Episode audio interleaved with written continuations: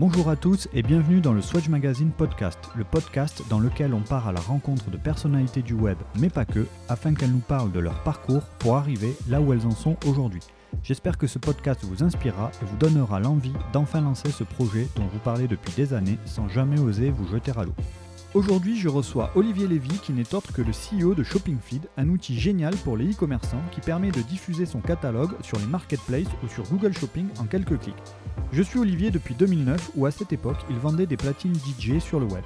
Il tenait également un blog sur le e-commerce et c'est grâce à des blogs comme le sien que j'ai lancé puis revendu mon e-commerce. Olivier est également un spécialiste du SEO et a fondé l'agence spécialisée Capsule B il y a quelques années.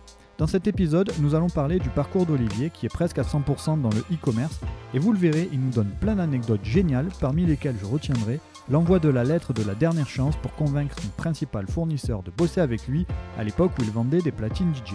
Vous vous en doutez, avec toutes ces casquettes, Olivier a un regard très aiguisé sur le e-commerce puisqu'il en a connu presque toutes les évolutions jusqu'à aujourd'hui. Personnellement, je me suis régalé à enregistrer cet épisode car je suivais Olivier depuis des années, mais nous n'avions jamais eu l'occasion de nous parler et j'ai adoré cette conversation. J'espère donc que vous aurez autant de plaisir à écouter Olivier que moi j'en ai eu à discuter avec lui. Je vous souhaite une bonne écoute et je vous retrouve à la fin de cet épisode.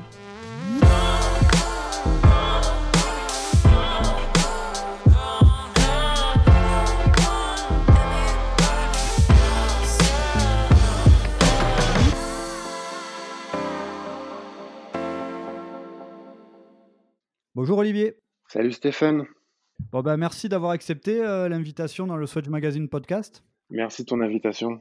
Bah, c'est avec grand plaisir. Euh, bon, comme je te disais, moi je suis, je suis un utilisateur euh, intensif de Shopping Feed. Ouais, je te remercie. Ouais, ouais, non, non, mais c'est un super outil. Donc ça m'intéressait vraiment de, de t'avoir dans ce podcast pour, pour avoir ta vision un petit peu du e-commerce aujourd'hui. Mais ce qui va m'intéresser encore plus, c'est d'en apprendre un petit peu plus sur ton parcours. D'accord. je connais un peu parce que, parce que, parce que j'ai suivi. Que tu tes... le blog Voilà, j'ai suivi tes aventures avec Platine Center, etc. Ouais. Guise d'introduction, est-ce que tu peux un peu te, bah, te présenter, nous dire rapidement ce que tu as fait? Parce que moi, je le sais, mais, mais nos auditeurs ne, ne le savent pas. Ouais, d'accord. Donc, euh, je suis Olivier Lévy, je suis le cofondateur de blogecommerce.com, euh, qui est une agence de référencement et de AdWords pour site e-commerce. Euh, L'agence maintenant s'appelle Capsule B. Euh, et puis, je suis, je suis aussi le cofondateur de Shopping Feed, dont l'ancien nom était Shopping Flux. Euh, Voilà, exactement. Donc, euh, donc voilà, aujourd'hui, les deux boîtes, c'est euh, à peu près 70 personnes. Et puis, euh, et puis mon parcours, il est, il est il est que, je sais pas s'il est classique, hein, mais en gros, euh, j'ai commencé euh, euh, à vendre des, des, des, des, des bah, c'était des lecteurs MP3 sur sur sur sur eBay. Et voilà, quand j'étais quand j'étais étudiant, c'était les fameux la fameuse époque des sticks MP3. Tu te souviens voilà. oui, oui. Donc j'ai connu les 250 gigas, les 250 mégas octets. Ok. oui, bah. Voilà. Après, c'était du 500 mégas, après, c'était du 1 giga. Euh, et moi, je, je, je, dès qu'il y avait le, le, le, 1 giga qui sortait, euh, j'étais le premier à en vendre sur eBay. Euh, ouais. bon, j'étais étudiant, donc je sais pas, je gagnais peut-être à la fin du mois, peut-être 300 euros. Mais, mais, mais voilà, quoi. C'est comme ça que je suis tombé dans l'e-commerce. C'était quand même à l'époque 300 euros quand tu es étudiant. Bah oui, oui, non, mais... Tu vois, c'est pas mal. Hein quelque chose. Ouais, quand tu lances une affaire et que tu gagnes quelque chose, c'est déjà bien. Beaucoup ouais, exactement. n'en gagnent rien. Quoi. Il y en a tellement qui lancent des trucs et qui gagnent rien ou qui perdent de l'argent que c'était. Ouais. Ah. Donc du coup, ok, donc euh, bah, tu réponds un peu à ma question. En fait, c'est comme ça que tu démarres euh, Platine Center. En fait, c'est par le MP3. Ouais. Tu demandes MP3 sur eBay, puis derrière, tu dis il y a, y a, un business autour de cette thématique et tu montes. Alors, non, en fait, pas tout à fait. C'est un peu plus complexe. Euh, je, monte, je, je, je, monte un business euh, en tant qu'étudiant sur ça. Et, okay. et, et après, euh, je, je, pars au Canada, à Toronto. Et en fait, je rencontre mon premier e-commerçant, en fait. Je, rencontre un vrai e-commerçant, une PME. Ouais. donc, c'était bon, je sais pas, il y a, il y a, je sais pas, il y a 15 ans. ça a commencé déjà dans, au Canada. Et, et là, je me dis, c'est incroyable. Il y a quelqu'un qui, qui, qui a des employés, qui fait, qui fait ce que, ce que je fais pour, pour payer des bières à tout le monde. Et en fait, euh, il y a un business derrière. Et, et, et je crois qu'il utilisait euh, OS Commerce et tout. Donc c'est là que je découvre quand même que bah, on, peut, on, peut, on peut en faire un métier en fait. Ouais, euh, d'accord. Voilà. Et en fait, donc après, je, je, je, je, je, euh, je, je, je, travaille pour, je fais huit mois chez, euh, en rentrant en France, je fais huit mois chez Power Boutique. Ouais. Euh, voilà, la société Do Soft. Et puis là, euh, et puis là, voilà, j'étais vraiment rentré dans les commerces. Après, l'idée, l'idée de la sono, elle n'est pas venue de MP3, si tu veux. Elle est venue de vraiment du, ouais, d'une étude de marché. Euh, j'avais hésité entre euh, du produit cosmétique pour hommes. Ouais. Euh, je sais pas si tu te souviens, c'était c'était l'époque où on disait que ça y est, les hommes allaient se mettre au, cosmétique. Euh, oui, oui, oui, je me rappelle très tu bien. vois, une petite période comme ça. Bon, heureusement, je me suis pas lancé là-dedans. Après, donc du coup, j'ai changé d'idée. suis, j'ai voulu vendre du matériel de golf. Alors, je connais pas du tout le golf, mais en fait, ce que j'avais compris en, travaillant chez, chez Power Boutique, c'est que, et, et, ça, ça pourrait intéresser ton audience, c'est que avoir un vendre des, enfin, en fait, avoir un panier moyen en dessous de 200 euros, euh, ça laisse peu de d'oxygène pour investir euh, bah, dans du stock, euh, pour mmh investir dans des clics, bah, pour investir dans des logiciels, soit ton PrestaShop, soit Shopping Feed. Donc j'avais j'avais compris qu'il fallait vendre des trucs disons chers pour pour et, okay. et voilà donc il y avait l'idée du, du golf idée que j'ai abandonnée parce qu'en faisant donc l'étude de marché, en, en, interviewant des gens, ils me disaient non mais Olivier, moi je me fournis directement aux US, ils te livrent tout euh, en UPS, euh, ça arrive limite plus rapidement euh, de commander sur un site US que de commander sur un site français. Justement, le, le, golf, parce que moi, c'est c'est ma grande question. On en parle beaucoup d'ailleurs avec Yann Kos dans, dans l'épisode que j'ai enregistré avec lui. Ouais. Euh, si, partir sur le golf et avec la sono, tu devais aussi avoir un peu le problème. Tu as tout, as beaucoup de problématiques de logistique en fait derrière, que ce soit toi pour stocker et pour acheminer. Parce que par exemple, le matos de golf, euh, bah, ça s'envoie pas comme, euh, comme un petit MP3. Quoi, hein. il, faut, il te faut quand même un transporteur. Tu peux pas envoyer ça en colissimo, encore que. Mais, euh, mais tu as plus de problématiques que tu vends des petits produits, en fait. Ça t'a pas fait peur, toi, au début, à la base? Euh, je me suis pas rendu compte de ça en fait. Je pense qu'on se rend pas compte de la logistique. Euh, euh, tu vois, c'est justement le, le, rêve du e-commerce. Euh, euh, et en fait, on déchante très vite dès qu'on a des pro dès qu'on on met le nez dans la logistique. Donc non, je me suis pas, je me suis pas posé ces questions-là. mais mais, mais tu as raison, tu as raison, c'est que on veut vendre des produits chers pour, pour les raisons que j'ai expliquées. Mmh euh, mais en général, les produits chers, c'est des produits plus volumineux. Euh, c'est ça. Et, bah, je pourrais t'expliquer comment j'ai fait pour la logistique. J'ai eu un peu de chance sur ça. Ouais, dis-moi. Euh, donc, je trouve, pour, comment je trouve le matériel de sono? Enfin, l'idée de, parce que je, je suis pas du tout DJ. Okay. tu vois, je connaissais vraiment rien. D'ailleurs, je pourrais te raconter une anecdote à propos de ça. Et, bah, et, ouais, bah, je vais te raconter. Je me lance dans la sono pourquoi? Parce que pour deux raisons. Donc, euh, la première, c'est que euh, euh, ce, ce, cette histoire de panier moyen. Ouais, ok. Moi, en toute transparence, tu vois, sur Platin Center, le panier moyen était de 400 euros. Ok. Et, donc, voilà. donc, donc, tu remplissais ton objectif de plus de 200 euros sans problème. exactement. J'avais énormément d'oxygène pour investir dans du AdWords. Ouais. donc, donc je me lance là-dedans en fait parce que je, recroise un, ami du, euh, collège et il me dit mais attends, on se raconte nos vies et puis il me dit mais attends, euh, tu sais que le plus grand euh, importateur de, de, le plus grand grossiste de, de Sono, il est juste à côté de d'où tu habites en fait. Alors juste à côté, moi j'ai habité dans banlieue nord et puis c'était banlieue sud, mais en tout cas c'était c'était c'était la région parisienne. Ouais. Et, et voilà, donc euh, je, me, je, me suis dit, bah, c'est peut-être un signe. Et donc euh, j'ai choisi donc la, la, sono. Et puis les concurrents n'étaient pas très forts en SEO à l'époque. notamment Sonovant, qui était le leader. Donc, en SEO, j'avais j'avais compris que je pouvais arriver devant lui. Ok. et donc, bon, je, je l'histoire courte, c'est que je, je, pendant, pendant un an, je, enfin, un peu moins quand même, et ça, ça a bien duré, 8-10 mois, j'essaye d'avoir ce fournisseur qui accepte de me fournir, en fait, parce que j'étais, j'étais, j'étais, tu vois, c'était l'époque, le web, non, ça va, ça va, ça va casser mon réseau de distributeurs local. Et oui, à euh, l'époque, c'était souvent ça. Dans le e-commerce, euh, je veux préserver les, mes boutiques physiques que j'ai mis des années à, à, construire. Et euh, du coup, le e-commerce, c'était un peu mal vu. Quoi. Donc, toi, tu arrives, la problématique, c'était ça au début? Ouais, ma problématique, c'était ça. Et en plus, c'est un petit milieu, tout le monde se connaît. Tu sais, tu as toutes les boutiques à, à, Pigalle. Ouais. Euh, c'était, c'était, voilà, c'était un petit monde et moi, je faisais pas partie de ce monde. Ok. Et, bon, le, le, le, le mec, euh, je rentre par la porte, la fenêtre, la cheminée, euh, rien à faire. Donc à la fin, il cède, c'est ça? Bah à la fin, euh, c'est comme toujours comme ça que les, que les grandes batailles se gagnent. Hein. Je, je, je, je, je, mène mon barreau d'honneur.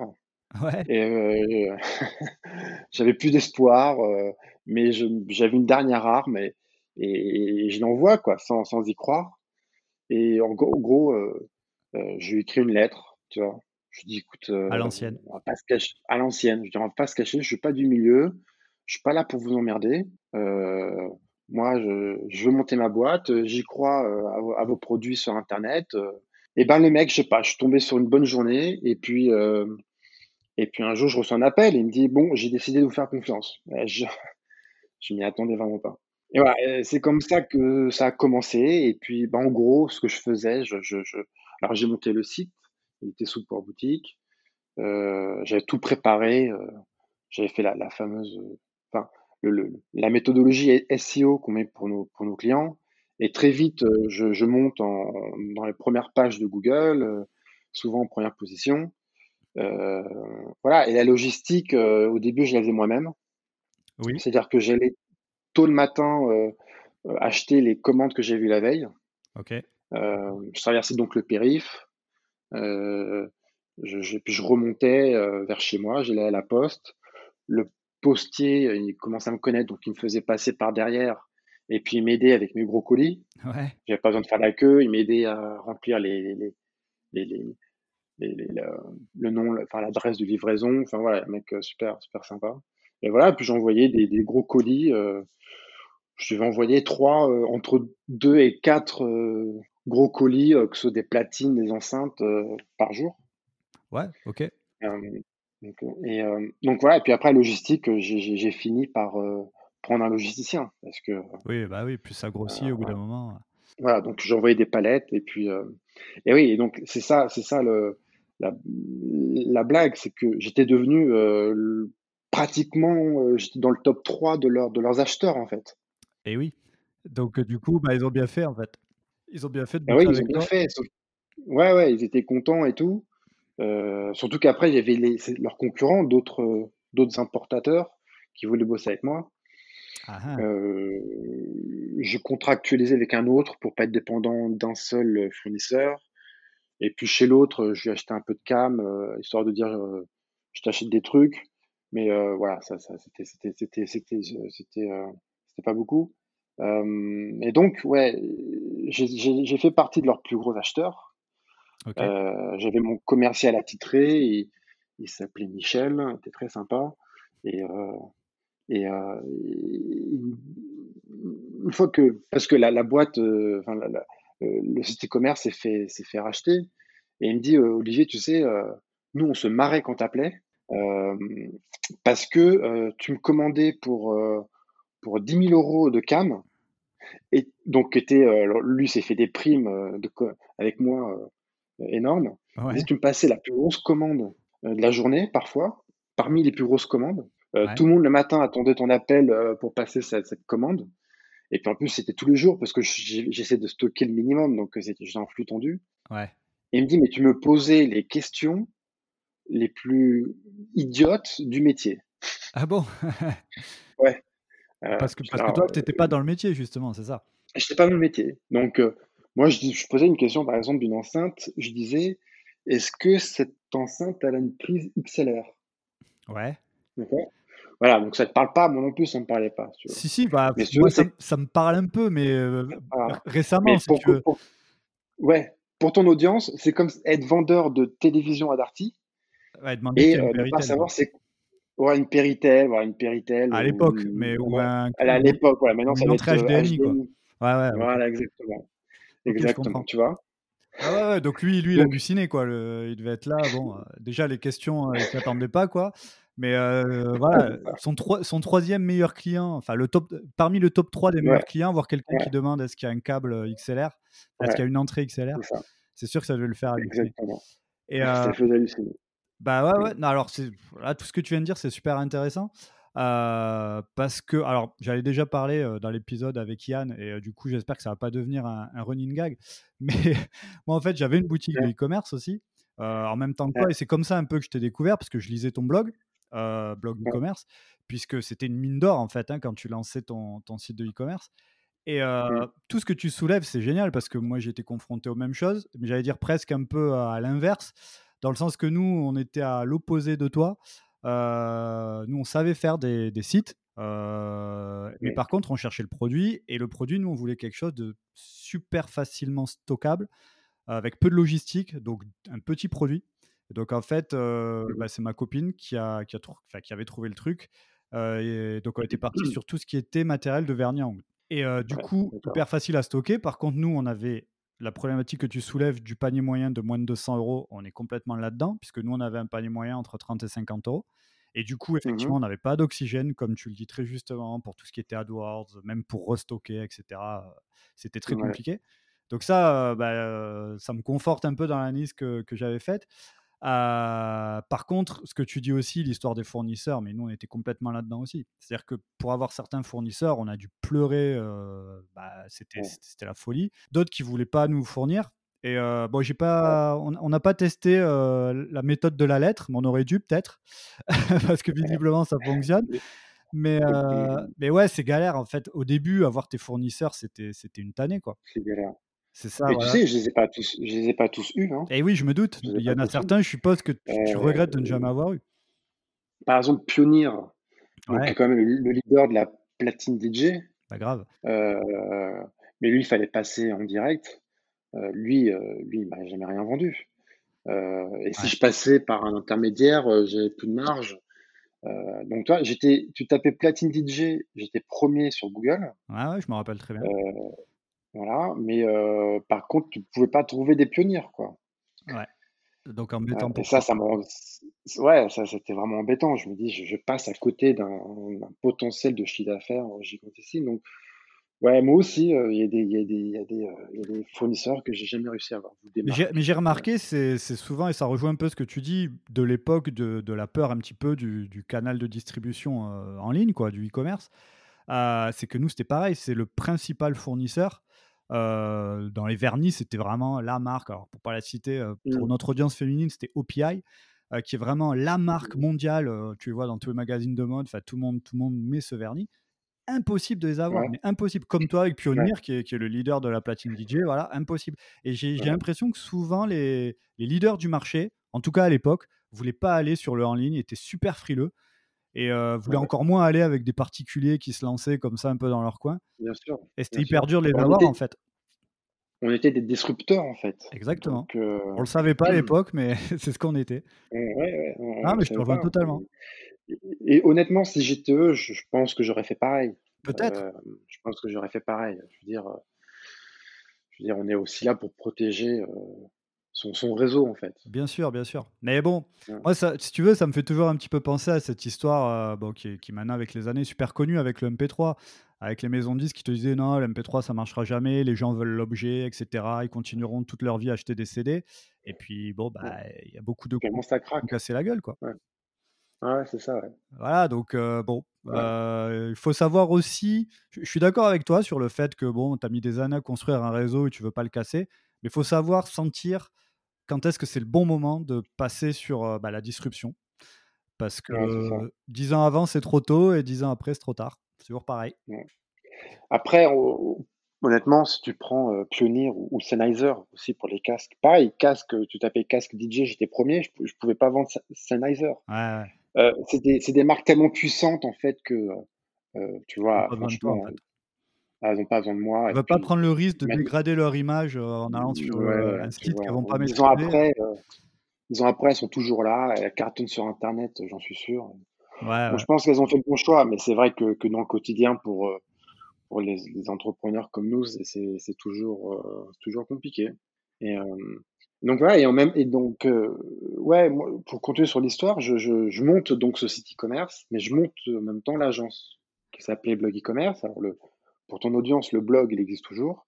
Oui. J'essaye d'écrire régulièrement dessus. Je crois que l'URL, c'est toujours blog e-commerce, mais ça s'appelle B4, ça a pas Capsule changé, B ouais. Mais voilà, mais la, la partie agence en fait. Donc avant c'était un blog et une agence. La partie agence on l'a retirée Ok, et puis maintenant c'est Capsule B. Voilà, d'accord. Et toi, le, B. le blog, tu l'as gardé, mais c'est plus un blog euh, Ouais. perso? Non, non, c'est le même blog qu'avant, Ça reste toujours que affilié à l'agence. Ça reste affilié euh, à l'agence. En tout cas, juridiquement, c'est la même société. C'est juste que j'ai peut-être un peu plus de liberté euh, maintenant qu'il n'y a plus l'agence derrière, parce que Ouais. c'était marrant au début, mais maintenant sur l'agence, on doit être pas loin de 20.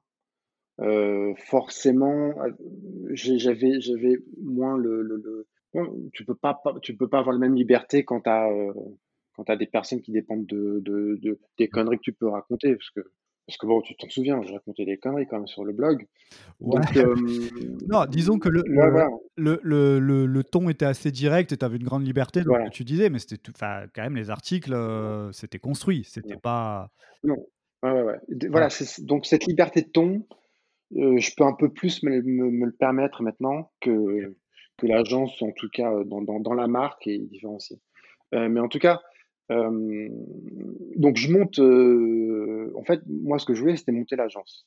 Mais comme je savais pas si j'allais euh, réussir à convaincre des, patrons de PME de me confier leur référencement naturel, je me suis dit, au pire, j'ai ce site e-commerce pour, bouffer en fait. Ok. Toi, ah, d'accord. Alors toi, en fait, je si je suis bien, toi, en fait, ton but à la base, c'est de monter l'agence? Et tu montes Ouais. le Platine Center euh, à la fois pour bouffer et un peu pour, euh, pour faire tes preuves. C'est un peu ça? c'était aussi pour faire mes preuves mais franchement c'était pour bouffer D'accord, ok. Franchement, c'était pour bouffer. Alors, il s'avère que j'en ai pas eu besoin parce que l'agence, elle a- j'ai signé mes premiers contrats assez rapidement. Ok. Mais euh, j'avais vraiment une- cette peur de de de de voilà de de, de pas faire euh, euh, pas faire de d'argent pour pour pour payer ce que j'avais besoin d'acheter. Ok. Donc euh, et comme et comme euh, comme j'avais prouvé un peu le business model avec mes MP3 étant étudiant, je me suis dit je peux réussir à faire 1500 euros avec un site e-commerce, si tu veux. Ouais, bien sûr. Si j'arrive à faire 300 euros quand je suis étudiant, si je suis à plein temps, je peux faire 1500 euros. C'était ça l'idée. D'accord. Euh, et donc, bah, bon, les deux ont fonctionné. Et du coup, voilà, du coup, euh, l'agence a fonctionné, euh, le site e-commerce a fonctionné. Euh, et comme tu dis, le site e-commerce, mm, parce que j'arrivais à avoir des bonnes positions sur Google, c'était aussi, comme tu dis, ma façon de prouver que la méthodologie fonctionne. Et oui, je Donc, suppose qu'au début, peut-être tes premiers clients, tu leur disais tapez platine DJ sur, sur Internet et vous verrez qui sort. C'est un peu ça, non le... ouais, ouais, c'est ça, exactement. Voilà. Et puis après, moi, je leur envoyais un devis. Et puis, ils me disaient, OK, Olivier, super, mais euh, moi, je veux que tu marques sur le devis que tu vas faire la même chose que tu fais pour Platine Center. En fait, mon devis, il aurait pu faire qu'une ligne, en fait. Ouais, d'accord. Tu vois. Ouais, Ça servait à rien que je leur envoie un, un- un truc de quatre pages. À la fin, ils me disaient, OK, mais est-ce que là, ça, c'est ce que tu fais pour Platine Center? Ouais. bon, Non, mais c'est super intéressant parce que ça prouve bien que voilà, enfin, tu, tu peux faire tout le bullshit que tu veux à un moment donné. Si t'es pas capable de prouver que ce que tu mets en place, ça fonctionne, euh, les clients, ils adhèrent pas derrière. Et euh, là, ouais, c'est ce que tu dis très bien. Les gens, tu leur dis, bah voilà, regardez ce que je fais pour moi. Et du coup, qu'est-ce qu'ils te disaient derrière? Bah ok, bah je veux la même chose. Je, je m'en fous du ouais, reste, c'est je veux la même chose pour mon secteur c'est d'activité. ça, Ah, c'est c'est génial. OK et donc en fait, donc, donc tu montes ces 2 entités, donc à l'époque Blog e-commerce qui maintenant s'appelle Capsule B et Platine Center Voilà. et donc ça aujourd'hui l'agence Capsule B tu l'as toujours et Platine Center, Ouais, donc il y a un moment où tu décides d'arrêter, c'est ça? Ou ouais. ça se passe comment? Alors, en C'est fait, tu arrêtes parce ouais, que tu en as marre? en Tu as fait, eu as eu, une proposition de rachat? Comment ça se passe? mmh, ouais, bah, je vais te raconter, en fait, heu, bah, à un moment, je me suis retrouvé avec 3 boîtes, en fait, parce que j'avais Platine Center, on venait de lancer Shopping Feed. D'accord, donc tu lances Shopping Feed pendant cette période, enfin à la fin, heu, donc à un moment tu as les 3 en même temps? À un moment, j'ai 3 en même temps. OK, Donc, heu, bon, bah, là, c'est compliqué et hem et puis donc je commence à parler autour de moi, dire: «Écoutez, voilà, moi, je je la le site e-commerce, il faisait presque 1 000 000 de chiffre d'affaires». OK. Je disais, «Moi, je vais je vais passer la main», heu heu, c'était vraiment le le le le moment où le site était en vraiment pleine, pleine, pleine croissance. Hem, donc Et à ce disais: à ce «Oui, je moment-là, tu vais» es toujours, alors je je t'ai pas posé la question, mais le le le site, enfin la structure qu'il y a derrière, heu, tu étais tout seul? Tu avais des associés? Ça se passait comment? Au début et à la fin, est-ce que ça a évolué entre-temps? ouais, bah, sur Platine Center, j'avais, 1 employé, D'accord. Mais tu étais tout seul? Au et capital, tu étais seul? ouais, j'étais tout ouais, j'étais tout seul OK, et et sur l'agence, heu, je me suis associé, avec, mon cousin David Guérin. d'accord. Donc au moment où je où on se dit, là, il y a 3 boîtes en gros, dans les bureaux, je pense qu'on était 5 heu, employés, chez chez Blog e-commerce et puis, heu, puis un employé, heu, chez Packing Center et puis moi qui étais entre les 2, heu, plus, heu, Shopping Feed qu'on lance. Donc moi je commence à dire, heu heu: «Qui veut la qui veut qui veut Platine Center?» parce que, et puis là, bah, j'ai un fournisseur qui commence à s'inquiéter, Ouais, et qui dit, voilà, qui se positionne et puis, et puis, puis voilà, il le le site s'est fait racheter OK. et puis, hem, puis voilà, ça m'a permis, heu, d'avoir, heu, plus de plus de temps pour, hem en fait, le fournisseur, heu, alors ça s'est pas fait racheter directement par un fournisseur, il y a eu il y a eu un petit intermédiaire, mais en gros, heu, lui, ce qu'il voulait, c'est continuer à à avoir ce canal de distribution pour, pour, pour ses il se disait: «Si quelqu'un d'autre rachète Platine, peut-être qu'il va changer de fournisseur», tu vois? Et oui. Hem, voilà et donc après voilà, j'ai plus que l'agence et puis on commence, Shopping Feed et Shopping Feed, en fait, l'idée est venue, bah, par l'agence, en fait, par les clients de l'agence. OK. Au début, on les envoyait, chez EasyFlux, Ouais, i voilà, EasyFlux et Nativen, en gros et puis, heu, je sais pas, les clients, ils me disaient, bon, bref, ils disaient: «Ouais, ça merci Olivier, mais non quoi, heu, ça marche pas» ou nin et cetera. Bon, donc ils nous ont dit, heu: «Allez-y, montez votre truc, quoi» Tant qu'à faire. et donc on a monté notre truc et c'est là où il y a toute une vague, d'autres gestionnaires de flux de deuxième génération qui est arrivée. OK. Ah, j'ai oublié de citer Sellermania, il y avait Sellermania aussi à l'époque. Donc on a, donc voilà et puis, et puis Shopping Feed, à un moment, il y a eu, Google, Google Shopping qui s'est qui était gratuit Alors attends, en fait, justement j'ai plein de questions à ce sujet. Vas-y. tu tu devances toutes mes questions. Heu, mais voilà, donc tu arrives, tu tu lances Shopping Feed. Donc l'idée, à la base, quand tu le lances, c'était, donc de comme tu dis, alors j'ai vu, une sorte de keynote que tu fais, mais qui a l'image de Shopping Feed puisqu'elle se fait pendant, pendant un barbecue, donc c'est génial. Ouais, tout à fait. voilà et donc en fait, tu tu expliquais très très justement que vous, en fait, avec Shopping Feed, vous êtes un middleware. C'est bien ça? C'est ça. Donc en fait, pour pour expliquer, tu expliqueras mieux que moi, mais grosso modo, vous êtes, heu, bah, vous êtes, heu, pris, en sandwich entre les Ouais, e-commerçants et bah, les à l'époque, les comparateurs de prix et les marketplaces. Donc vous, vous devez faire le lien entre entre ces 2 entités, c'est ça? Exactement, bah, c'est ça, voilà et donc on est, un middleware, c'est un software qui connecte des softwares entre eux Voilà. et ça, c'est assez compliqué. Voilà, c'est quelque chose que que que nous, on n'avait pas pas enfin, que personne n'entend un middleware, on pourra en parler, c'est un très long sujet, mais c'est très, très, très, très, très compliqué. Comment faire communiquer un Donc, tu as Magento 1, Magento 2, Magento 1.3, 1.4, 2.0, 1, 2.02. Puis de l'autre côté, il y a Amazon, de l'autre côté, il y a eBay. Euh, y a, on a euh, presque 1000, 1000 channels, en fait, tous ces, tous ces comparateurs de prix, places de marché et tout. Mhm. Et c'est des gens qui, euh, qui, qui changent leurs API euh, de manière régulière. Eh ouais.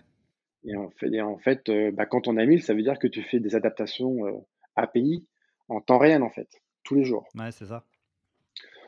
Voilà. Donc, vous- c'est ça le problème. euh, mm. Pour vous, c'est une, enfin, c'est, c'est- c'est le, le- presque, j'allais dire, le cœur du métier, il est là. C'est que vous, à tout moment, euh, tout doit pouvoir euh, se connecter. Et si un jour ça se connecte pas, bah, c'est là, c'est là qu'arrivent les problèmes. C'est ça.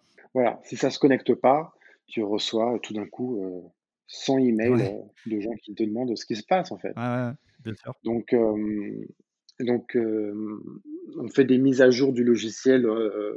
le terme, ça s'appelle des releases en continu. Ok. Là où, un, je sais pas, pour, pour, pour ton audience, un PrestaShop va faire euh, deux releases euh, par an. Ouais. Euh, je sais pas, un autre logiciel, parce que c'est l'open source, un, autre- un autre logiciel purement SaaS en ligne, il va, il va faire, je sais pas, je discute avec pas mal de CEO de SaaS. En gros, ils, ils font une mise à jour par semaine. Ouais. Euh, nous, on en fait euh, 5 par jour, en fait. Ouais. Parce que parce que il y a toujours une API qui a modifié euh, quelque chose quelque part et vous, vous devez faire la mise à jour derrière. Exactement. Tu vois, là, si je me connecte euh, à notre Slack, euh, euh, donc il est, euh, il est 15h, 16h en France. Ouais. Euh, on en a déjà fait deux, en fait. D'accord. Ouais. On en a Donc, déjà fait deux. donc, euh, Donc, donc c'est, en continu. En fait, en fait, vous avez un logiciel qui évolue euh, continuellement. C'est, ça. continuellement. Ok. Et ça, Voilà. ça c'est le. Ça, c'est un vrai challenge. Hein, des... C'est un vrai challenge. Bah oui, je, oui, oui. L'organisation. Ouais, j'en- Ouais. j'entends bien. Et donc, du coup, euh, donc oui, pour revenir à, à ce qu'on disait, donc vous, vous vous lancez, mais moi, de ce que je me souviens, et tu m'arrêtes si je me trompe, au moment où vous vous lancez, euh, c'est presque plus pour les comparateurs de prix que pour les marketplaces. Enfin, je me rappelle à l'époque, les comparateurs de prix, il y a encore un gros écosystème. Euh, et puis après, il y a Google Ouais. Shopping qui arrive. C'est un peu ça le, Ouais, le ouais, déroulé? Ouais, ouais, c'est ça. C'est ça le déroulé avec une exception. Une exception. Ouais. Euh, donc oui, c'était beaucoup euh, comparateur de prix. Avec une exception, il y avait quand même une place de marché qu'on était en train de développer sur, sur Shopping Feed, donc Shopping Flux à l'époque, c'était rue du commerce. D'accord. Parce que euh, moi, avec Platinum Center, je vendais beaucoup sur, sur rue du commerce aussi. Ok. C'était la grande époque rue du commerce, qui, avait, euh, qui était le premier à lancer sa place de marché. Euh, Amazon n'était pas encore très puissant en France. C'est ça, parce qu'on a tendance à l'oublier. Il y, a- il y a eu un moment où il y avait d'autres marketplaces en France qu'Amazon, type euh, Cdiscount, Rue du. Commerce, Price Minister, on peut peut-être le classer aussi dans une marketplace. Euh, Dans les premiers, ouais, tout à fait. Ouais. Voilà, et Amazon en fait était quasi inexistant. Maintenant, bon, on sait, on sait Ouais, euh, le poids d'Amazon en France, mais euh, voilà. Donc, Voilà. donc, toi en fait, c'est les comparateurs et puis tu développes un peu les marketplaces à côté. Mais effectivement, voilà, pour rester simple, c'était les comparateurs. Voilà, c'est ça. Euh, c'était la belle époque de Quelcou, de shopping.com. Ouais. C'était la belle époque de exactement cherchons.com. Euh, voilà, exactement. Donc, euh, donc, donc voilà, le logiciel était fait pour ça. Et puis, et puis, je sais pas, on était monté à peut-être, euh, peut-être, je sais pas, disons 20 clients. Ouais. Et euh, je pense que tu faisais partie des, des premiers, donc euh, vraiment, je te remercie. C'est, grâce à des, des clients comme toi euh, qu'on a pu grandir en fait. Hein, parce qu'on n'a pas levé de fonds. Bon, c'est un autre, un autre sujet. Non, mais si tu veux, c'est- intéressant parce que si tu veux, moi, à cette époque-là, la gestion de flux, je savais même pas que ça existait en fait. Si tu veux, je savais même pas qu'il y avait Ouais. d'autres acteurs que vous qui faisaient ça. Et en fait, évidemment, un jour, tu en parles sur ton blog et moi, je dis, mais ça, en fait, c'est génial parce que moi, à l'époque, je faisais les flux à la main et j'envoyais les flux au comparateur Ouais. de prix. Je faisais un flux pour tel comparateur, euh, tel flux pour tel autre comparateur et j'avais peut-être 15 flux que je devais gérer. Donc, en fait, je faisais ce que vous faisiez. Je faisais le boulot du middleware à toujours remettre à jour les flux. Alors, moi, c'était pas tous les jours. Mais euh, voilà, tous les, tous, selon les clients que j'avais, tous les mois, c'était c'était un peu, un peu compliqué. Euh, et un jour, tu en parles sur ton blog, je fais, mais ça, c'est génial. Euh, je, peux, je peux gagner peut-être 10 heures de travail par mois, rien qu'avec ça. Donc, j'ai commencé à connecter mes clients dessus, notamment mon client historique qui est dans le secteur de la piscine. Et, et, voilà. Et en fait, si tu veux, la force du blog aussi, c'est ça. C'est que peut-être que si tu n'en avais pas parlé, j'aurais jamais eu, bon, à la longue, oui, mais j'aurais même pas eu l'idée d'aller chercher un, un, un, site en SaaS qui faisait ça, en fait. Et quand j'ai vu votre truc, c'est comme ça que, que moi j'ai adhéré. Donc la force du blog. Ah, bah, de toute façon, le blog, oui, oui, le blog, il a, il a moins de force maintenant, mais il avait vraiment une force à l'époque. Mmh euh, non, tout à fait. Et, et, donc, c'est. Et donc arrive Google, euh, Google, Google Shopping. Et en fait, c'est ça qui a donné euh, la, le, le, boost aux gestionnaires de flux. Ok. Parce que maintenant, maintenant en France, je, je pense qu'on en compte 6 ou 8. Et dans le monde, donc moi là, je, je, je, suis localisé aux US, donc on voit vraiment tous les gestionnaires de flux euh, du monde euh, qui viennent ici. Euh, bon, c'est, c'est, c'est, je sais pas, c'est 40. Donc, mais, mais, mais quand, quand, quand, Google Shopping se, se, lance, il, il, tout d'un coup, il dit, voilà, envoyez-moi votre flux. Ouais. Tu vois, il demandait juste ça. Et donc là, c'était gratuit. Parce que c'était gratuit. Voilà, c'était gratuit, ça générait un trafic de fou. Et alors tout d'un coup, euh, au lieu d'avoir une demande par jour, on en, recevait parfois 10 ou 15 des demandes. Ok. Et donc voilà, tout le monde disait je veux Google, euh, c'est quoi cette histoire de flux, euh, ça ressemble à quoi? Et donc nous on connectait leur donc PrestaShop, Magento, et, et une demi-heure après, il recevait son flux Google Shopping. Mmh euh, et puis un mois après, on le rappelait, il dit bon, vous êtes content? Oui, oui, je suis content. Euh, je suis ok. Bah votre, il y avait à l'époque un mois de test gratuit. On lui envoyait un devis, il le signait euh, dans la minute. Ouais. Rien que pour ce flux Google Shopping. C'est ça. Et, et, après, il y avait les autres, comme toi, qui avaient compris aussi qu'il y avait d'autres comparateurs de prix, qui étaient bon payants, d'accord, mais qui avaient aussi beaucoup de trafic, encore à l'époque et, qui prenait d'autres flux en fait. Mais en tout cas, il y a eu un boost en fait dans, l'éducation des gens à, la gestion de flux. il y a eu, il y a eu nous les gestionnaires de flux qui avons éduqué le marché, mais je, me souviens très très bien quand Google il a commencé à, lancer Google Shopping, c'est ce qui a fait que tout d'un coup on, on signait une tonne de clients en fait. Mmh, mmh. Ouais, je comprends. Est-ce que c'est ça qui a fait basculer un petit peu aussi euh, Shopping Feed euh, dans le développement des marketplaces? Parce qu'aujourd'hui, si, si, si j'en crois un petit peu ce que je vois, ce qui est sûr, c'est que la plus grosse valeur ajoutée de Shopping Feed, c'est sur les marketplaces. Parce que, bon, gérer un flux, on l'a dit, hein, c'est compliqué, un flux de comparateur, le flux de Google Shopping. Mais quelqu'un, par exemple, qui voudrait aller que sur Google Shopping, à la limite, il pourrait lui-même gérer son flux et, voilà quoi. Mais sur les marketplaces. Maintenant, il y a des modules, euh, il y a des modules PrestaShop, il y a des modules Magento. Exactement. Qui pas à l'époque. Alors que les marketplaces, notamment sur Amazon, il faut faire tout un, un système de, de, reclassement des produits, il faut les associer aux produits existants chez Amazon, etc. Il faut faire remonter les commandes après derrière. Aujourd'hui, pour moi, la, la, la, plus grosse valeur ajoutée de Shopping Feed, elle est là-dedans, elle est dans les marketplaces. Est-ce que c'est un peu quand Google euh, Shopping arrive qui fait que vous aussi, la demande que vous avez, elle est répartie entre bon, Google Shopping d'un côté, parce que les autres comparateurs bon, bah, plus vraiment, et les marketplaces? C'est un peu ça Alors, euh, c'est intéressant ce que tu dis parce que euh, on essaye de. On est, on est vu comme le gestionnaire de flux des places de marché. D'accord? On est vu comme ça sur le, par le marché par rapport aux concurrents et tout.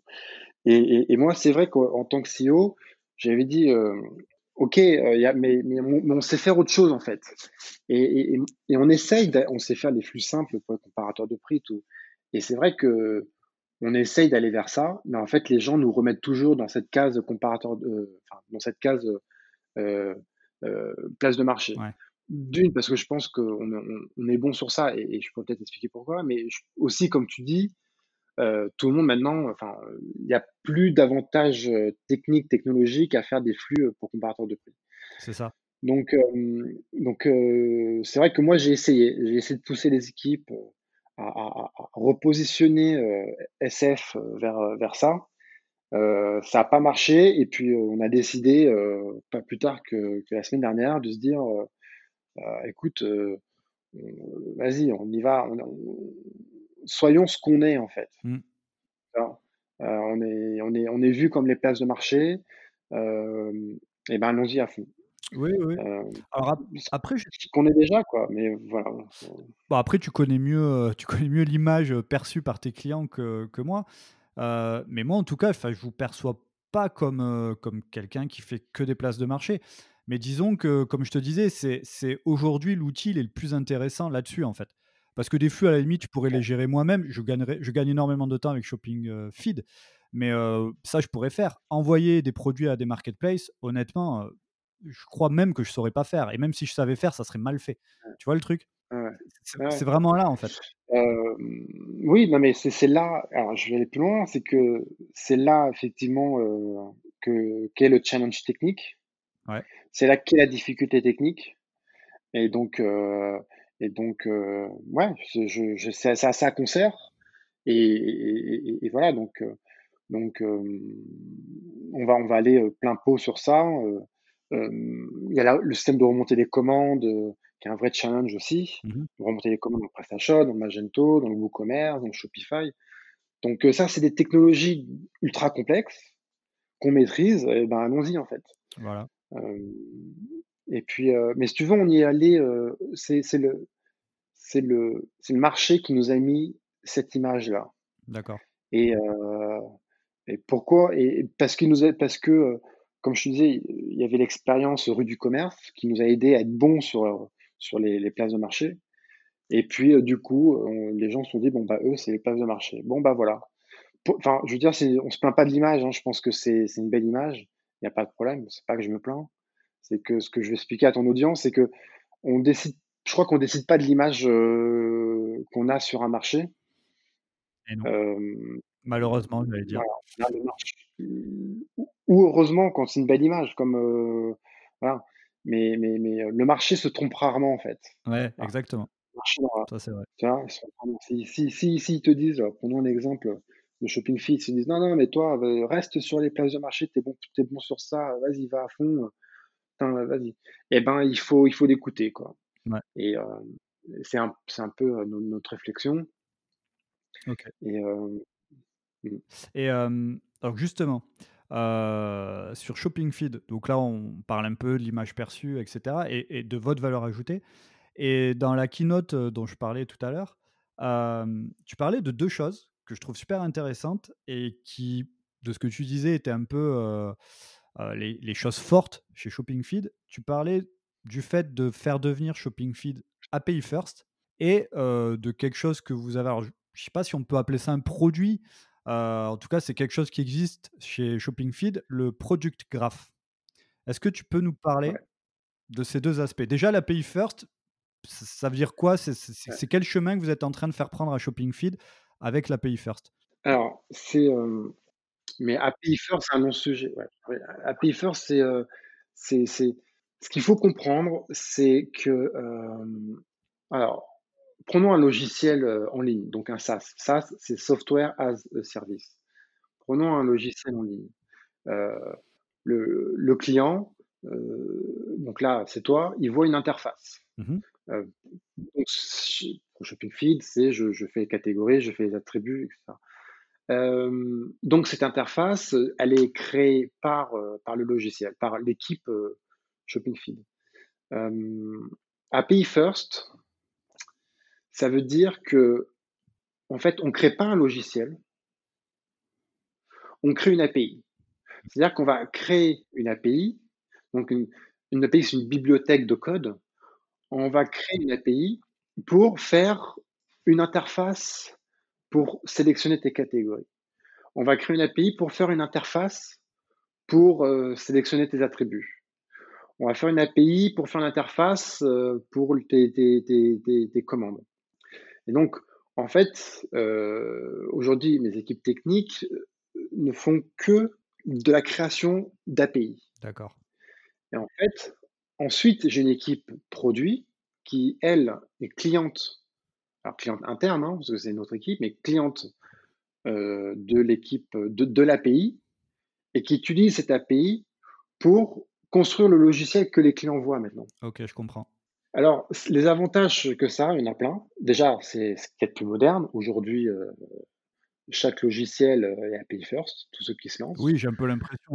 Euh, Aujourd'hui, tu conçois d'abord une API et puis après, tu, tu, tu réfléchis à ton SaaS quoi, derrière. Exact, tu as tout compris. Ok. Et vous, c'est ce que vous avez. au début, vous n'étiez pas comme ça, mais vous vous êtes transformé comme ça maintenant. Voilà, exactement. C'est transformé comme ça. Ça a été un, un, un, projet euh, qui a duré trois ans, qui a coûté entre 3 et 4 millions d'euros. Je crois qu'on était à 3 millions 400 000. Ok. Euh, parce, que, ouais, parce que, ouais, c'est des énormes budgets. Et en plus, et en plus, euh, tu mets tes équipes, en plus, non seulement tu as ce, cet énorme budget, mais en plus, tu as la perte d'opportunités. J'aurais pu mettre mes équipes à faire euh, une innovation, quelque chose de nouveau, en fait. Donc, tu as une perte d'opportunités et puis, ça coûte de l'argent. Euh, donc, euh, donc, gros, gros, gros, gros, gros chantier. Si je tire le fil, aujourd'hui, je pourrais recréer un shopping feed. Euh, votre Dans ton PrestaShop. Voilà. Moi, par exemple, je peux me recréer un shopping feed interne pour gérer mes flux, etc., en prenant que les fonctionnalités qui me vont bien, parce que j'ai peut-être pas besoin de tout. Et ça fonctionnera pareil. Parce qu'aujourd'hui, si je te suis, toutes les fonctionnalités Shopping Feed sont dans l'API. Et donc, je peux les utiliser comme je veux, c'est ça? Voilà. Alors, presque toutes, il reste un, ou deux blocs. Mais oui, oui, pour essayer simple, hein, parce que je ne vais pas t'embêter avec notre roadmap, mais la réponse pour ton audience, oui, c'est ça. C'est-à-dire que tu veux le recréer euh, dans, dans ton PrestaShop, euh, tu veux le recréer euh, sur ton écran de télé, tu veux le faire en rose fuchsia, ouais, voilà. tu veux que la brique catégorisation euh, où tu veux prendre la brique catégorisation pour la catégorie, pour que ça catégorise automatiquement avec ton Magento, etc. Limite, je ne sais même pas ce que tu veux en faire en fait. D'accord? Moi, tu viens voir, tu me dis, euh, voilà, je suis client et j'ai besoin de calls, euh, ça s'appelle des calls API. Et puis on t'ouvre euh, les vannes plus ou moins et puis tu, après tu fais ce que tu veux. Okay. Et, et, donc, et d'ailleurs, tu utiliseras de la même façon en fait que mon équipe produit en interne. D'accord, ouais. Tu vois? Parce que, voilà, tu as, accès, plus ou moins, tu as accès à, la même bibliothèque. Ok. Euh, donc, euh, et, et, tous, et, puis pour ceux qui s'intéressent, ils trouveront le lien euh, dans le footer de, notre site. Donc, voilà, je pense qu'on a. Voilà, c'est ça l'avantage d'API First, c'est que ben, du coup, tout devient possible. Mmh J'ai des gens qui font des choses avec l'API, on ne sait pas ce que c'est. Euh, on ne sait pas ce que c'est. Voilà. Et, et puis, euh, et l'avantage en interne, alors bon, euh, l'avantage en interne, c'est que ça réduit énormément ta dette technique en fait. Ouais. La dette technique, bon bah ça c'est pour, c'est, bon vous avez un logiciel et puis au fur et à mesure du temps vous mettez des patchs à droite, à gauche, à droite, à gauche. C'est comme une roue de vélo sur laquelle il y aurait plein, de patchs parce qu'elle est, elle a crevé à droite, elle a crevé à gauche. Euh, donc ça, c'est ce qu'on appelle la dette technique. Euh, quand vous êtes API first, euh, je dis pas qu'il n'y en a pas. Chaque, chaque ligne de code, même la, plus petite, a une dette technique. mais elle est de toute façon la plus light possible en fait. Ok, oui, parce que, parce que si tu modifies ton API, tu modifies, par exemple, je sais pas, une fonctionnalité, quelque chose dans l'API, ça le modifie aussi bien dans le logiciel SaaS, mais aussi à ceux qui utilisent euh, l'API du coup. Exactement. Voilà. Exactement. Donc en fait, tu fais qu'une seule euh modification pour tout le monde, pour toi et les clients qui utilisent l'API. Exactement. Et en plus, moi, je promets aux clients que, euh, alors c'est des grands comptes hein, qui utilisent plutôt ça, mais je leur promets de qu'ils n'auront pas trop de maintenance technique, pas trop de dette technique. Je ne rajoute pas de la dette technique. S'ils connectent Shopping Feed à leur système de logistique, ma promesse, c'est que je ne suis pas en train de rajouter de la dette technique dans leur système de logistique. Ok? Et ça, et ça c'est quand même euh, important pour eux. Donc, euh, Donc, on est content du, travail qu'on a fait. Euh, ça a coûté de l'argent, ça a coûté de la patience. on pensait que le projet allait prendre un an et demi, enfin plutôt même un an pour être honnête. Et, en fait, au bout de trois ans et demi, comme je te dis, il reste encore une ou deux briques. donc, donc voilà, c'est beaucoup de frustration, ça c'est sûr. Par contre, tout simplement, c'est reculer pour mieux sauter. Quoi. Et là, et là, on est les seuls à être en, API first de tous nos concurrents dans le monde entier. Et on va accélérer énormément. Là, tu vas voir des, très belles choses arriver sur ton interface Shopping Feed. Ben, je l'espère en tout cas. Et bon, ben, ça, c'est top. C'est vraiment génial. Je vais poser la question qui est intéressante. comment vous, êtes, vous, en êtes venu là? Oui. Là, je t'explique tout. J'ai l'air de, m'y connaître. Mais je, en fait, c'était, ça a été une décision de, de, notre, de notre CTO. oui. Ronan. Ah, en général, je, je, me doute, c'est lui qui a un peu les clés pour, pour décider de ça ou pas. Bon, après, c'est peut-être toi en tant que CEO qui tranche, mais c'est lui un peu qui a mis ça sur la table, si, si je te suis. C'est lui qui a mis ça sur la table, qui m'a expliqué tout ce que je t'explique là. et qui m'a prévenu, c'est un gros chantier. Il m'a dit il va falloir aussi que tu expliques aux, aux, commerciaux qu'il ne va pas y avoir de nouveautés pour l'instant.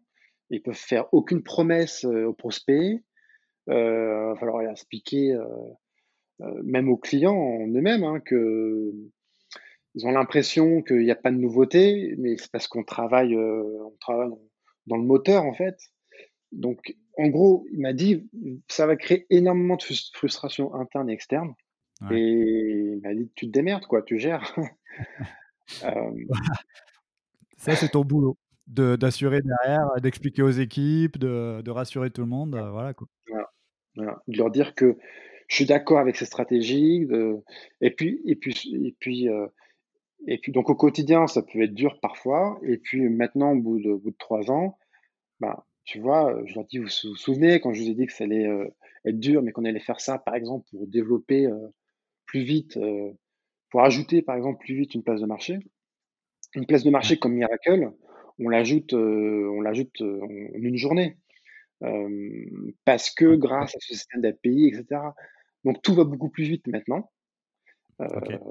Donc c'est à moi aussi de, d'annoncer les bonnes nouvelles. J'ai annoncé pendant trois ans les mauvaises nouvelles. Maintenant, c'est, aussi à moi d'annoncer les bonnes nouvelles. Vous avez vu, on est tous contents. on a sorti telle place de marché en une journée. n'oubliez pas d'où on vient. C'est pour, c'est, parce que API First. C'est pour ça qu'on a, qu'on a fait le, choisir, c'est renoncer. Quoi. Donc, on a renoncé. Peut-être on a perdu euh, quelques prospects parce qu'on n'avait pas telle fonctionnalité. Voilà, choisir, c'est renoncer. Et trois ans après, le, choix a été, euh, a été le bon. C'est la cigale et la fourmi. Euh, oui. Donc, en tout cas, moi, pour ton audience, ceux qui veulent construire un, logiciel, je leur dirais, commencez tout de suite à Pay First. Ouais. Non, oui, c'est. Bah, bah, moi, je ferais un peu le même conseil. Euh, parce que oui, effectivement, c'est ce qui se fait actuellement. Et puis, puis l'API, ça permet de. Enfin, ça ouvre un champ des possibles qui est, qui est, qui est fou. Parce que finalement, en fait, comment dire L'API, c'est un peu que si on construisait euh, le, des fondations ou le noyau, je ne sais pas comment expliquer. Et en fait, après, tout peut tourner autour de ça. Euh, que ce soit le SaaS, que ce soit les clients, on peut tout connecter dessus. Et, et voilà, effectivement, ce que tu dis est, totalement vrai. Aujourd'hui, si on veut lancer un logiciel, que ce soit en SaaS ou autre, bah, il faut faire une API d'abord. Exactement. Ok, et parle-nous un peu, alors rapidement si tu peux, parce que j'ai encore plein de questions à te poser et je voudrais pas trop te retenir, du product graph. Ouais. Ouais. je vais pas trop m'attarder parce que là, ça va plus être de la pub pour Shopping Feed. Et donc, je vais pas, je vais pas m'attarder. Mais en gros, l'idée de produit graph, c'est quoi? C'est nous, on a compris que la clé pour le succès sur les places de marché, c'est de remplir le maximum d'attributs. Euh, je crois qu'on a 8 millions d'attributs.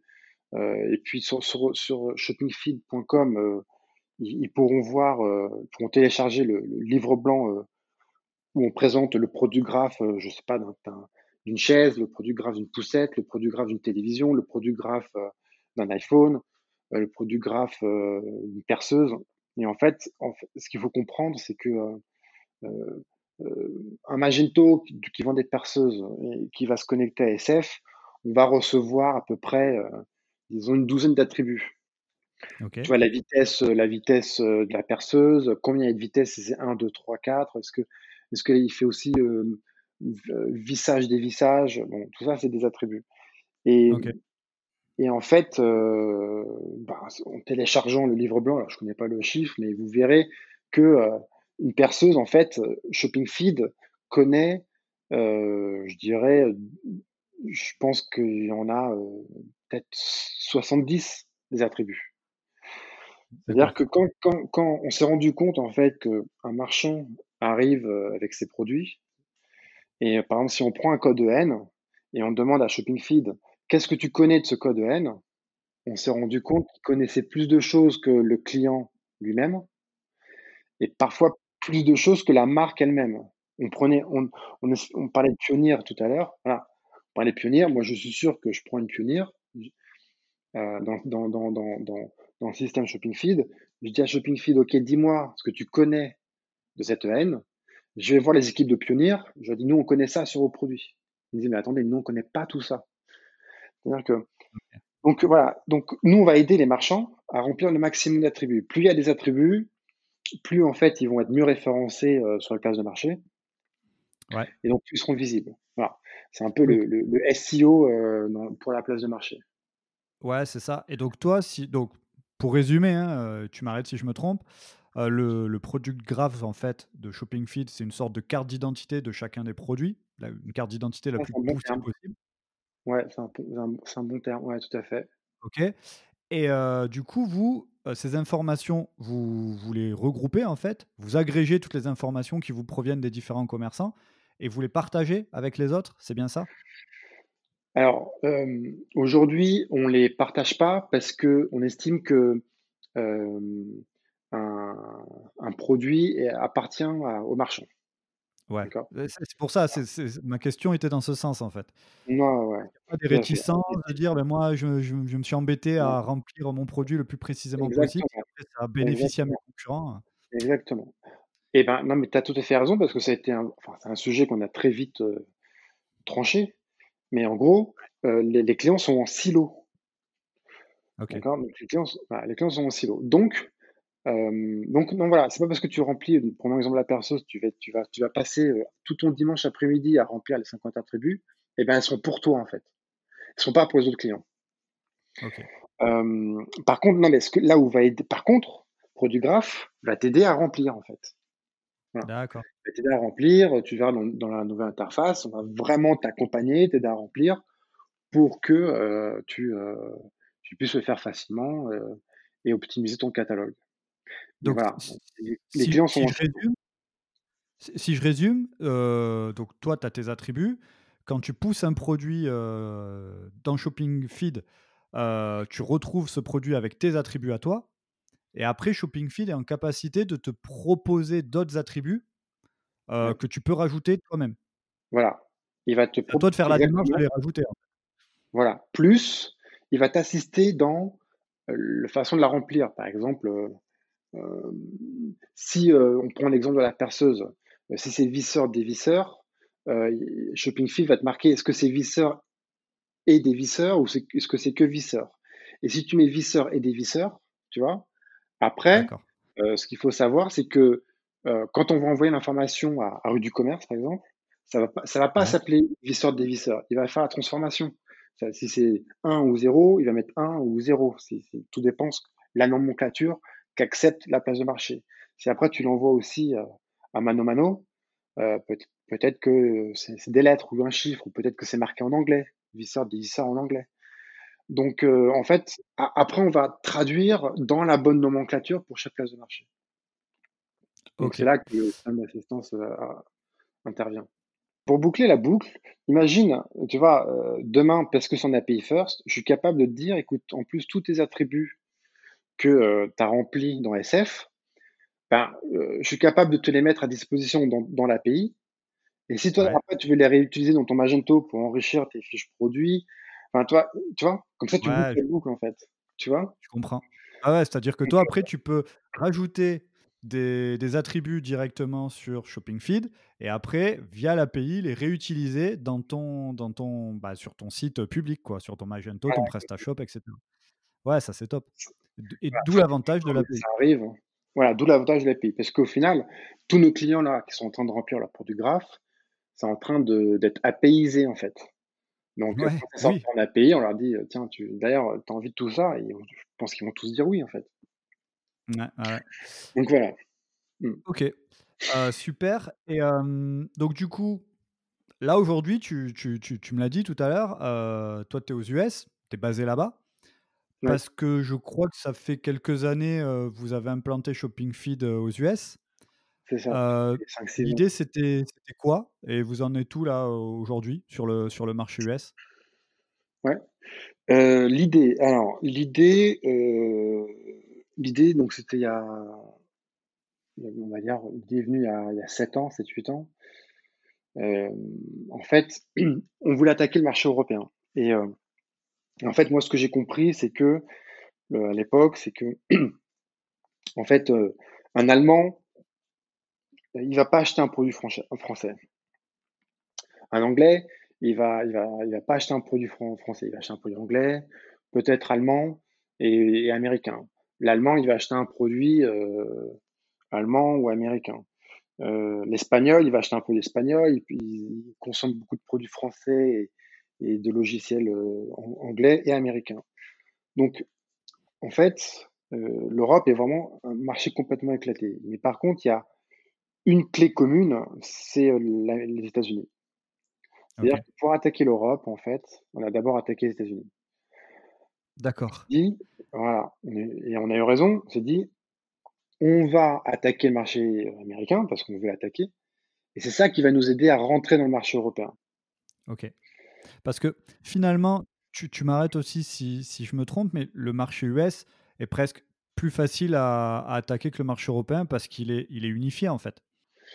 Ouais, euh, alors ça ne veut pas dire qu'il est. En fait, attaquer euh, les US, c'est extrêmement dur. Je pense que personne ne dira que c'est plus dur que d'attaquer le marché européen.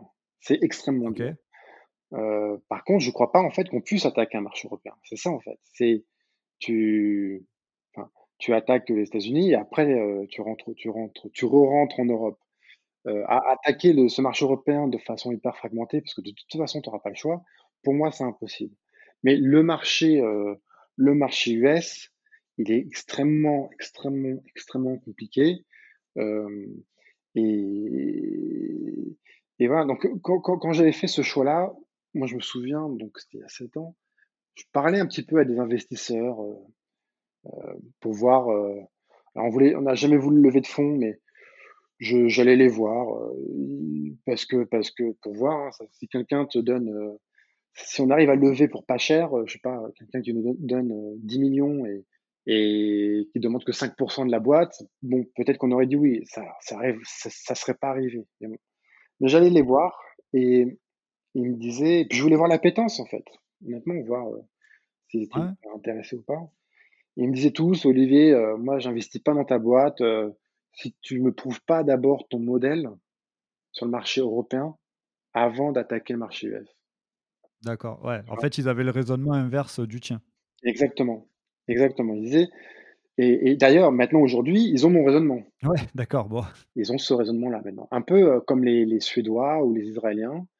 Alors, eux, parce que leur marché est minuscule, mais, mais voilà, en fait, c'est attaques les États-Unis et après tu, tu viens en Europe. Mais à l'époque, à l'époque, c'est euh, c'est comme s'il fallait prouver que parce que c'est juste à côté que tu peux y aller en voiture, prouve-moi d'abord là et après tu trouveras, tu me prouveras euh, de l'autre côté de l'Atlantique. Donc, en tout cas, on a eu raison de, de, de, de j'ai eu raison de pas les écouter. Euh, voilà, ça fait ça fait 5-6 ans que, que je suis aux US. Euh, c'est 15% de nos clients qui sont américains. Euh, c'est un marché ultra, ultra cher, ultra compliqué. On est en train d'y arriver, mais tu vois, ça me prend du temps. Quoi. Et je pense que j'en ai encore pour deux ans avant de vraiment craquer le marché. Donc en tout, on aura mis, euh, on aura mis 7 ans. c'est beaucoup, c'est dur. Alors, il y en a qui, qui arrivent plus vite, notamment le vent des fonds. Il y en a qui n'y arrivent jamais. Euh, nous, on a réussi à passer une première étape, c'est-à-dire que on est légitime sur le marché américain, les gens nous connaissent, les gens nous utilisent, euh, les, euh, les agences parlent de nous. donc, donc on est légitime. Maintenant, c'est que 15% de la base client, alors que c'est un marché vraiment gigantesque. Donc, pour moi, on, est loin, loin d'avoir réussi, en fait. Mmh. Ouais, je, je comprends. Et du coup, toi, tu t'es investi personnellement, si je comprends bien, pour aller ouvrir ce marché. donc, tu t'es installé là-bas, c'est ça? Ouais, je suis basé à New York. Et c'était, une volonté de ta part? D'y aller toi-même ou c'était vraiment, tu disais non, le marché est tellement énorme que je veux, je, veux le faire personnellement ou c'était plus un choix de vie ou... Parce que souvent, moi j'entends souvent des, des, boîtes qui t'expliquent que bon, bah, ils ont ouvert le marché US, c'est un peu particulier parce que c'est comme tu disais toi-même, c'est un immense marché. Mais souvent, ils, bah, il, laissent faire d'autres et s'investissent pas forcément personnellement. Toi, c'était un choix dès le départ? Alors, c'est la réponse est un peu longue. C'est-à-dire que je, moi, j'étais bien en France. J'avais, tu vois. Par contre, par contre, par contre, par contre, j'avais envie de voir ce qui se passe aux US. Donc, euh, mais le problème, c'est que quand je suis arrivé aux US, en France, tu vois, euh, la marque était connue. Euh, moi, j'étais, j'étais connu au moins des agences ou des, ou des partenaires, tu vois, Yann Coste, etc. Et, et, puis, bon, il y avait toujours ce, le, blog e-commerce, le blog en France. Quand je suis arrivé aux US, c'était 0,000. Donc, cette sensation de retomber à zéro, euh, ça a été, euh, je sais pas, j'avais 34 ans, je crois. Ça a été, euh, ça a été psychologiquement un peu dur. Je suis à New York, la ville est très très dure. Et plus les US, ça crame du fric à mort. plus je comprends pas forcément comment ils fonctionnent. Ça a été, ça a été, enfin, tu vois, la, la, deux premières années pour moi, ou la première, année à New York, ça a été pas une très très bonne année pour moi. Et, en même temps, euh, tout le monde était content que, j'y sois, et, etc. Euh, choix de vie, euh, j'ai envie de dire oui, et en même temps, je l'ai regretté des milliers de fois, vraiment des milliers de fois, plusieurs fois par jour. Et, mais j'avais cette envie de dire un, un, logiciel SaaS, si il n'a pas percé le marché américain, il n'est pas légitime. C'est les Américains qui ont inventé le SaaS avec euh, Salesforce. C'est et c'est encore 20 euh, ans après les Américains qui, qui, écrivent les règles en fait du SaaS. Ouais. C'est voilà. C'est moi je lis. Tu voulais te tester ce euh, marché quoi. Je, ouais, je voulais. ouais, c'est comme un joueur de, de, NBA quoi. Il dit. Putain, si je pouvais faire ouais, un joueur de basket qui, qui avait tenté l'aventure NBA, c'est ça. Ouais, voilà, c'est ça. tu peux être le meilleur en France, euh, euh, de, tu peux être le meilleur basketteur en France. Euh, tant que tu t'es pas pris les claques sur un terrain de NBA, tu comprends pas en fait. Et moi, bon, bah c'est ce qui m'est arrivé. Je me suis pris vraiment des dunks, des, des, des, comment on dit, des, smatchs dans la gueule. Et puis, et puis, et puis voilà. Donc, mais je voulais ça. Je voulais ça parce qu'on a grandi plus vite, on a vraiment grandi plus vite. Euh, on a tout appris. Enfin, franchement, euh, enfin, tu vois, euh, moi, je suis arrivé avec beaucoup d'humilité aux US, malgré le fait que, tu vois, j'avais vendu un site e-commerce, malgré le fait que j'avais une agence, que j'avais un logiciel. Enfin, basiquement, j'avais monté trois boîtes qui à un million d'euros, tu vois, plus ou moins. Et je suis arrivé avec beaucoup d'humilité, mais je crois qu'il y avait quand même une petite voix dans ma tête qui me disait T'inquiète, ça va aller, euh, tu as monté trois boîtes à un million, euh, le plus dur c'est de zéro à un million. Après, juste tu, tu, tu, tu, dupliques, tu dupliques. Donc je pense qu'il y avait une petite voix qui me disait euh, Tu vas y arriver. Et en fait, non, je me suis pris des, des, des, des, des claques quand même. Donc voilà, faut être. faut être ça prend du temps, ça prend de l'argent, ça prend beaucoup d'humilité. Mais c'est passionnant, c'est-à-dire que euh, moi j'ai appris plein de trucs. J'étais pas, alors que sans fausse modestie, j'étais pas, j'étais pas une merde quand je suis arrivé quoi. Et en fait, ils sont très très bons. Ils sont très très bons. Ils ont vraiment un niveau dessus. Comme comme euh, la en fait. Ouais. c'est ça. Et tu, tu, tu, tu, le vois dans quel, euh, dans quel domaine? Par exemple, c'est sur quoi qui sont meilleurs que ce qu'on fait en France? Bah, Le service client déjà. Tu vois, ouais. Euh, le service client, on ne se rend pas compte à quel, à quel point euh, le meilleur service client en France n'est pas suffisant pour le marché US. D'accord. Tu, prends le meilleur du meilleur du meilleur, c'est pas suffisant. C'est dans quoi? C'est dans la relation client? C'est dans la réactivité? C'est dans le support? C'est dans ouais, la réactivité, dans le support, euh, dans, euh, dans les mécaniques à mettre en place. Euh, tu vois, avoir un chat. c'est compliqué d'avoir un chat dans la gestion de flux parce que parce que parce que parce qu'on peut pas on doit régler un problème à la fois. Donc on préfère avoir des tickets qui arrivent dans l'ordre. On, résout un ticket, après on résout l'autre, après on résout l'autre. Là, les Américains ils veulent un chat. Donc c'est une organisation euh, hyper euh, hyper précise. Euh, voilà, c'est c'est c'est c'est c'est le service. si le client il te dit il te dit l'expression qu'ils ont, qu'ils ont, c'est euh, to drop the keys, tu vois, lâche les clés comme ça. S'il te dit, moi je m'en fous, tu fais tout pour moi. Tu vois, il prend les clés, il les lâche sur ta table, il dit tu te démerdes, je reviens dans, deux jours. Ouais. même si le mec il paye 100 balles par mois, eh ben tu le fais. Et alors voilà, comment tu fais, tu vois, pour être rentable, euh, comment tu fais pour, euh, comment tu fais quoi? Et ça, on a pas mal de gens qui, qui, qui, tu vois, qui, qui, font ça quoi, qui disent ah, vous faites tout, je suis client. Et en même temps, ils veulent pas payer, euh, ils veulent pas payer beaucoup. Et en même temps, il faut que tu aies le chat. Et en même temps, euh, comme je te disais tout à l'heure, on fait 3 euh, à 5 releases par jour. Eh oui. Ouais, donc un gros challenge. Gros challenge. Et puis tu as des gens, je me souviens, moi, je, c'est là que c'était très dur. Des gens que moi-même j'avais onboardé. J'avais pris du temps, j'avais été sympa et tout. Et puis j'arrive un matin, il a désinstallé le module. Ah. Et je l'appelle, je fais pourquoi vous avez désinstallé? Je fais euh, bah, je vous envoie un email hier soir. Euh, euh, je fais mais bon. du coup, et celles-là ils sont pas très smart.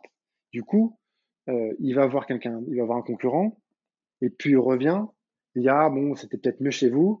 Et puis du coup tu le re-onboard, tu le tu le reconnectes, etc. Et du coup toi ça t'a coûté deux onboarding et tu n'es même pas sûr qu'il va rester plus de trois mois en fait. Ouais, c'est ça, ouais, ouais, exactement. Ouais, donc il y a, en fait, c'est pas une légende, en fait, hein, ce, ce, cliché que, que le marché du travail américain, c'est bah, c'est un peu sans foi ni loi, c'est un peu ça, tu dirais? tout à fait, tout à fait. Ok. Vraiment. Bon, bah, ok. bon, je vois que le temps tourne un peu, donc je ne veux pas te retenir non plus super plus de mmh. temps que ça. J'ai quand même une dernière question à te poser moi, je suis super friand de tes prédictions sur blog e-commerce, sur le futur du e-commerce. et donc, j'ai vu que là, sur les dix prochaines années, toi, tu, tu, prédis un peu la réussite d'un e-commerce sur trois fondamentaux. donc, de ce que je me rappelle, c'était la vitesse de livraison, la confiance et ce que tu qualifies du rapport praticité-prix. Donc, bon, la vitesse de livraison, je pense qu'on a tous compris, hein, euh, modèle un peu Amazon, euh, tu es, livré dans la journée, au pire le lendemain. Euh, la confiance, pareil, sur Amazon, tu sais très bien que quand tu... C'est un peu Amazon hein, qui donne le là aujourd'hui. Euh, tu sais très bien que si tu, si tu, si tu commandes quelque chose, tu n'auras aucune difficulté à le retourner, ils te rembourseront. Même des fois, ils te remboursent avant que le colis soit revenu chez eux. Enfin, c'est fou. Donc la confiance, tu l'as. Tu sais que tu vas pas te faire arnaquer. Tu sais que ce que tu vas commander, c'est ce que tu auras reçu. Donc ça, la confiance, ça lié aussi. Donc le rapport praticité-prix, tu le développes un peu sur ton blog. Euh, tu, tu, tu, reparles notamment de ce que tu faisais avec euh, Platine Center. Est-ce que tu peux nous, nous réexpliquer un peu ce, ce concept et quelles clés tu, vois à mettre en place pour, pour vraiment respecter ce, ce rapport praticité-prix? En fait, donc c'est la, la, la, à résumer en une phrase et, euh, et, euh, et, qui se résume en une phrase, c'est ne, ne, ne, me fais pas réfléchir. Ouais, donc, voilà, c'est ça. Donc, tu me fais pas réfléchir, c'est Bon, bah, le tunnel d'achat où tu me dis nom, prénom, ma carte bleue et tout, c'est trop long. Donc, tu mets un bouton payé par Apple, buy by Amazon, buy, pay by PayPal, peu importe. Mais moi, maintenant, c'est un clic. un clic, et puis PayPal, il a déjà ma carte bleue, il a déjà mes adresses de livraison, etc. Donc ça, c'est dans l'acte de paiement, mais c'est aussi dans l'acte de, de, choix, en fait. C'est-à-dire que c'est quelque chose que j'avais fait donc il y a, il y a 10 ans chez, sur Patent Center, c'est que un exemple de comment ne pas laisser les gens l'opportunité de, de réfléchir, c'est donc je vendais des, des sonos, des sonos portables, et puis j'avais vu que j'avais des sonos portables que je que je livrais dans des clubs de gym, par exemple. Ouais. Et que ces, ces, ces, acheteurs de clubs de gym, ils me prenaient une sono portable et ils me prenaient aussi un casque, un casque, un micro casque. Ouais. Donc ils achetaient, ils avaient mis deux produits dans leur dans leur panier panier d'achat. Et donc moi j'avais sorti un pack, le pack sono portable club de gym. Ok. Et j'avais fait la même chose pour les écoles. J'ai les écoles qu'on achetait. Euh, j'avais le pack DJ pour débutants. Alors, j'avais mis euh, la platine DJ début, débutant. J'avais mis un casque sympa. J'avais mis quelques, euh, quelques stickers pour mettre dans sa chambre. Tu vois. Et donc, en fait, ouais. Et donc, en fait, les gens venaient. Donc, ils tapaient Sono Portable, par exemple, sur Google. Bon, bah, j'arrivais premier.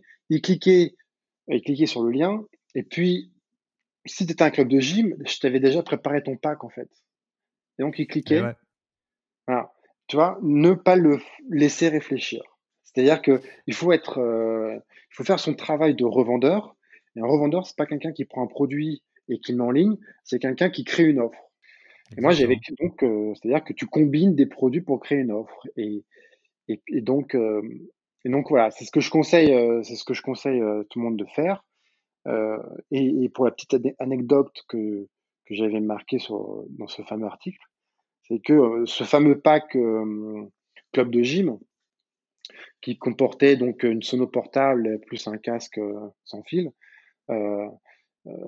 était plus cher, ce pack était plus cher que si tu achetais les deux produits séparés. Oui, c'est vrai que tu dis ça dans l'article. Exactement. En fait, si tu veux, tu, faisais payer euh, au client le fait de lui avoir sélectionné euh, les produits pour lui, qui, est finalement un service, hein, mine de rien. Exactement. Euh, et, les gens, en fait, ne cherchaient pas à gratter pour savoir s'ils achetaient les deux séparément, c'était moins cher ou pas. C'est un peu comme dans les supermarchés, des fois, les, le paquet de 1 kg vaut plus cher que deux paquets de 500 grammes, tu vois. Ouais, exactement. alors, c'est super ce que tu dis parce que, justement, cette histoire de, de créer l'offre et moi, j'appellerais ça aussi un petit peu le, un accompagnement du client parce qu'effectivement, quand tu, quand tu démarres, on reprend l'exemple du DJ, tu veux te lancer, tu sais pas quel sono acheter, enfin quelle platine acheter, quel casque acheter. Euh, et, euh, et, et, le fait d'être accompagné, et c'est ce qui manque aussi souvent beaucoup dans, dans, dans l'interaction euh, en e-commerce, c'est que tu n'as pas le vendeur derrière qui peut te conseiller. Encore que des fois, tu as des magasins où les vendeurs captent pas trop ce qu'ils vendent. Voilà, mais au moins tu as un vendeur, tu peux parler avec lui et on, va partir du principe qu'il sait, sait un peu ce qu'il fait, donc il peut te conseiller, ah ça c'est bien pour les débutants, c'est un bon rapport qualité-prix, super. Et des fois tu l'as pas trop ça dans le e-commerce. Et j'ai remarqué notamment, Amazon ils l'ont pour moi hein, pas du tout. C'est-à-dire qu'eux ils te mettent des offres brutes. Voilà, si tu sais ce que tu veux sur Amazon, tu vas, tu auras un super prix, tu seras livré super vite et tout va bien se passer. Si tu sais pas ce que tu veux, si tu dis je sais pas quel sono acheter ou quelle platine acheter ou autre chose, tu peux vite être paumé parce que tu as une offre considérable et tu sais pas quoi acheter. Et c'est vrai que les boutiques spécialisées, euh, et c'est ce que toi tu faisais avec Platine Center, le fait de dire voilà, je te pousse ce produit parce que je sais qu'il y a des clubs de gym qui l'achètent ou des, ou des DJ débutants qui l'achètent. Moi, je suis spécialiste, je sais que ça, ça peut marcher pour ce que tu cherches, en faisant un pack par exemple, club de gym. Bah ça, en fait, c'est finalement de la valeur ajoutée qui te permet aussi de te démarquer euh, d'Amazon, finalement. Ouais, tout à fait. C'est un conseil qu'on donne aux clients euh, Capsule B depuis 10 ans. Bon, euh, je dis pas qu'on a, que, qu'on a, que je dis pas qu'on a révélé là un secret parce que c'est pas, pas exagéré. Mais en tout cas, on les éduque sur ça. On les éduque sur le fait de dire, hey, eh, un si, un, si une marque, une marque, ok. Si t'es un revendeur, tu dois apporter une valeur ajoutée. Ta, ta valeur ajoutée, c'est de penser des offres et pas seulement de pousser des produits. Ouais, c'est ça.